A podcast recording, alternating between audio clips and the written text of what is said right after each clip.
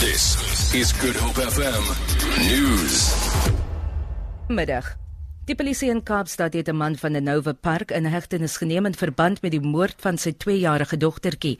Die kind het 'n week gelede in die Nova Park Daghospitaal gesterf. Sy was so erg geslaan dat sy van haar gesig tot haar bene geswel was. Die polisiewoordvoerder, Andre Trout, Gisteraand omstreeks 8uur is 'n 22-jarige man gearresteer vir die moord op sy 2-jarige ou dogtertjie. Sy was Vrydag die 19de Junie vermoor. Die man word aangehou en sal binnekort in die hof verskyn.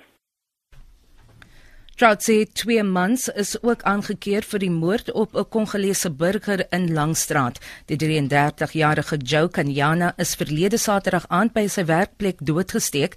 Trout sê die 21 en 22-jarige verdagtes wat op afsonderlike plekke in die middestad aangekeer is, sal maandag in die Kaapstad Landdroshof verskyn. Die Suid-Afrikaanse Menseregte Kommissie sê die Falem verslag oor die Marikana skietery het van die MRK se belangrikste bevindinge bevestig wat hy in voorleggings aan die kommissie van ondersoek ingedien het. Die MRK het tydens die voorleggings sy kommer uitgespreek oor die polisie se vermoë om orde te handhaaf in gewelddadige toestande. Hy het ook die lewensomstandighede van die mynwerkers betreur. Die woordvoerder van die MRK, Isaac Mangena, sê die verslag sowel as president Jacob Zuma se reaksie sal bestudeer word.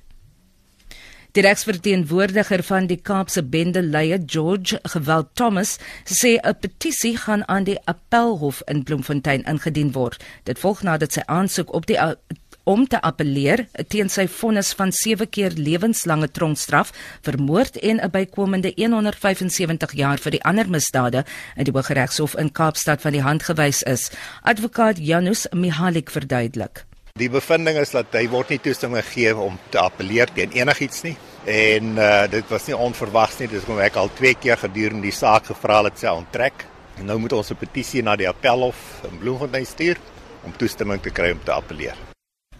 Die polisie se eenheid vir spoormisdaad in die Wes- en Noord-Kaap het bykans 2000 verdagtes die eerste 5 maande van die jaar in hegtenis geneem. Beslag is ook gelê op goedere ter waarde van bykans 800 000 rand. Die eenheid het 'n bewustheidsveld tog teen vandalisme, kabeldiefstal en kontakmisdaad in treine op die Kaapstadse stasie gebou. Die provinsiale bevelvoerder, Jorina Zandberg, sê die opvoeding van pendelaars is een van die belangrikste maniere om veiligheid op treine te verbeter. Ons um, fokus op die areas wat ons weet probleemareas is, waar ons weet ons pendelaars word aan misdaad blootgestel.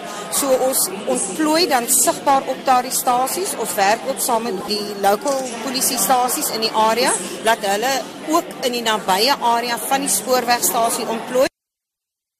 Eskom het aangekondig dat fase 2 beurtkrag nou begin het en tot 10 uur sal duur. Die kragvoorsiener sê daar is ook 'n tekort aan opwekkingsvermoë weens tegniese foute by sommige kragstasies. Vir Good Hope FM nuus, Exvania Klitokollison.